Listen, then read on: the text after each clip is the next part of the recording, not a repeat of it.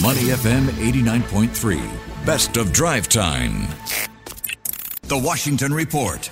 Money FM 89.3, it is drive time. Elliot Danker and Chua Tian Tian with you. Time now to take a look at headlines out of the United States. We've got U.S. President Joe Biden nearing the end of a trip to India and Vietnam for a series of high profile meetings, all this aimed at countering China's influence in the developing world. Now, during his visit to Delhi, uh, Mr. Biden attended the G20 summit under India's presidency and held a bilateral meeting with Prime Minister Narendra Modi. Now, while in Hanoi, President Biden is set to meet with uh, General Secretary Secretary Nguyen Phu Trong and other key leaders to discuss ways to further deepen cooperation between the United States and Vietnam. So let's find out more about implications and where these meetings could go with uh, Trisha Craig, Vice President, Engagement and Senior Lecturer of Social Sciences, Sociology and Political Science at Yale NUS College. Trisha, good afternoon. How are you? Hi there, I'm well, and it's nice to be back. Yep, it has been a while. And in this time, lots have happened, especially where U.S. President Joe Biden is concerned. So let's first of all talk about the G20 summit. I mean, I believe there was a defense deal being discussed, um, mm-hmm. support for Ukraine. For you, Trisha, at a glance, what stood out for you the most? A couple of things. Okay. So for me, I think the, the biggest takeaways one is is the sort of images, right? The right. image of Biden with the leaders of India, Saudi Arabia, Jordan, all of the countries that are part of the kind of the non-aligned or the global south. This is a place where there's been speculation that China is really trying to sort of be the leader of that bloc. And I think mm. those images really sort of showed Biden saying, no, these are our friends. So that's one. Um, second is you mentioned the, um, the statement on Ukraine. Mm. I think it was really important that the G20 put that statement out. It might not have been as strong as last year's. It doesn't condemn Russia, but to leave the summit without such a statement, I think it would have opened up criticism of the summit being a failure. And then the third thing, and we can talk about this if you want, the announcement of a new rail and sea corridor between India, Middle East, and Europe. Mm. I think that's pretty big. Yeah. I mean, it, like it or not, in this game that's being played, the political game that is, it's all about the imaging and the positioning, right? So, in your opinion, do you think the U.S. got what it wanted, you know, by heading to New Delhi?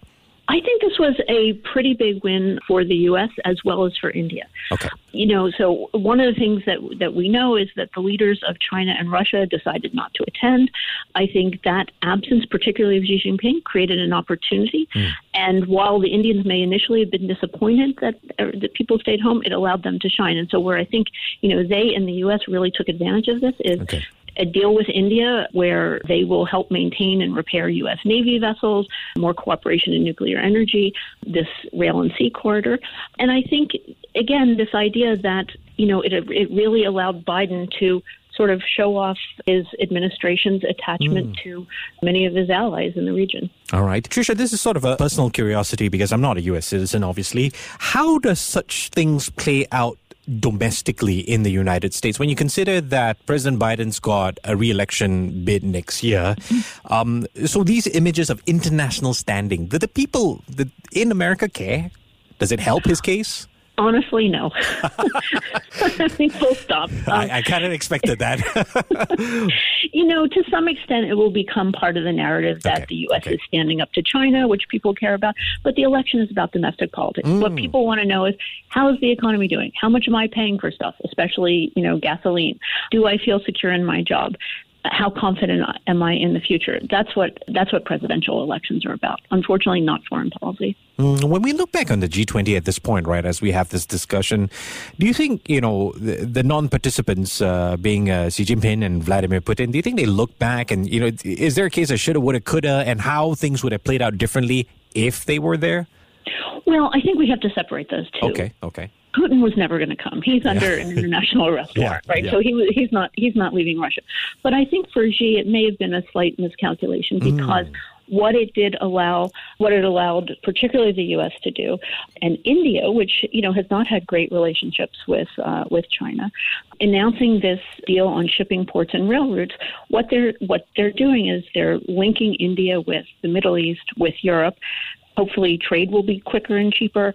They want to increase, you know, economic cooperation.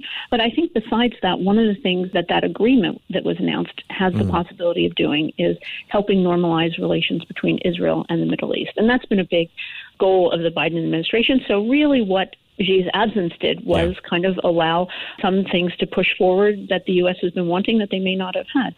It's kind of like you read my mind there because you mentioned the uh, rail and shipping corridor was something that stood out for you. So this obviously deals a major blow in terms of uh, China's global influence through that Belt and Road Initiative. Yeah, you know, I mean, I think we can say, is this enough to counter the BRI? Obviously, you know, that's how it's being uh, positioned, I think, yeah, yeah. Uh, from the U.S. But is it is that really true? No. You know, the BRI is a big deal, but it has been losing steam lately. Mm-hmm. You know, the Chinese economy has slowed down.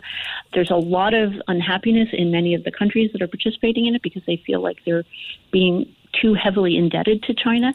And just before the G20, Italy's prime minister announced that she was thinking of pulling out of the BRI, which is important because they're the only European country in it. It's it's not a done deal, but even saying that publicly is kind of prestige blow for the Chinese. So I think what this new initiative is doing is it's just kind of letting China know, look, this is not the only game in town. Mm, and the rest of the world as well. Uh, Trisha, I want to talk a little bit about strategy with you here. Your thoughts on President Biden cl- concluding his uh, G20 summit with a stop in Vietnam. That plus the fact that I, I don't know if I'm thinking too much here. I mean, he was from that generation who would know all about the Vietnam War. Mm-hmm. Uh, is, is there any significance? Am I reading too much into it?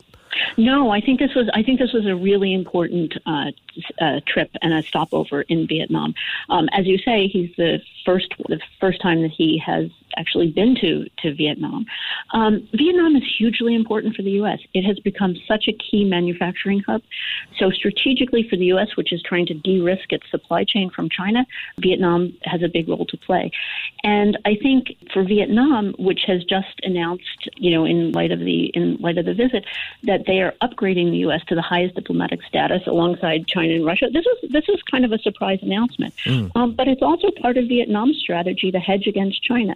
And I think in terms of you know the symbolism for for Americans in particular about the Vietnam War, one of the things that that we saw with um, Biden's visit is that he he paid a visit to a memorial mm-hmm. in Hanoi mm-hmm. that honors the, the late Senator from Arizona, John McCain, who okay, yes. was a really important Republican politician, mm. ran for ran for president. He was a close friend of, of of Biden's, mm-hmm. um, and he was also held for more than five years as a prisoner mm. uh, of the Vietnamese during during the war. And so I think that kind of symbolism of you know a little bit of closure was quite important. Ah, okay, that's one way of putting it. I am on the line right now with Trisha Craig, Vice President, Engagement and Senior Lecturer of Social Sciences, Sociology and Political Science at Yale NUS College. Trisha, sensitive topic uh, as I dive into a bit of U.S. politics. The fact that, and I've got two issues I want to talk about. So 1st mm-hmm. U.S. Senator Mitch McConnell freezing up for a second time in public appearances, the graying of U.S. leaders sparking concern.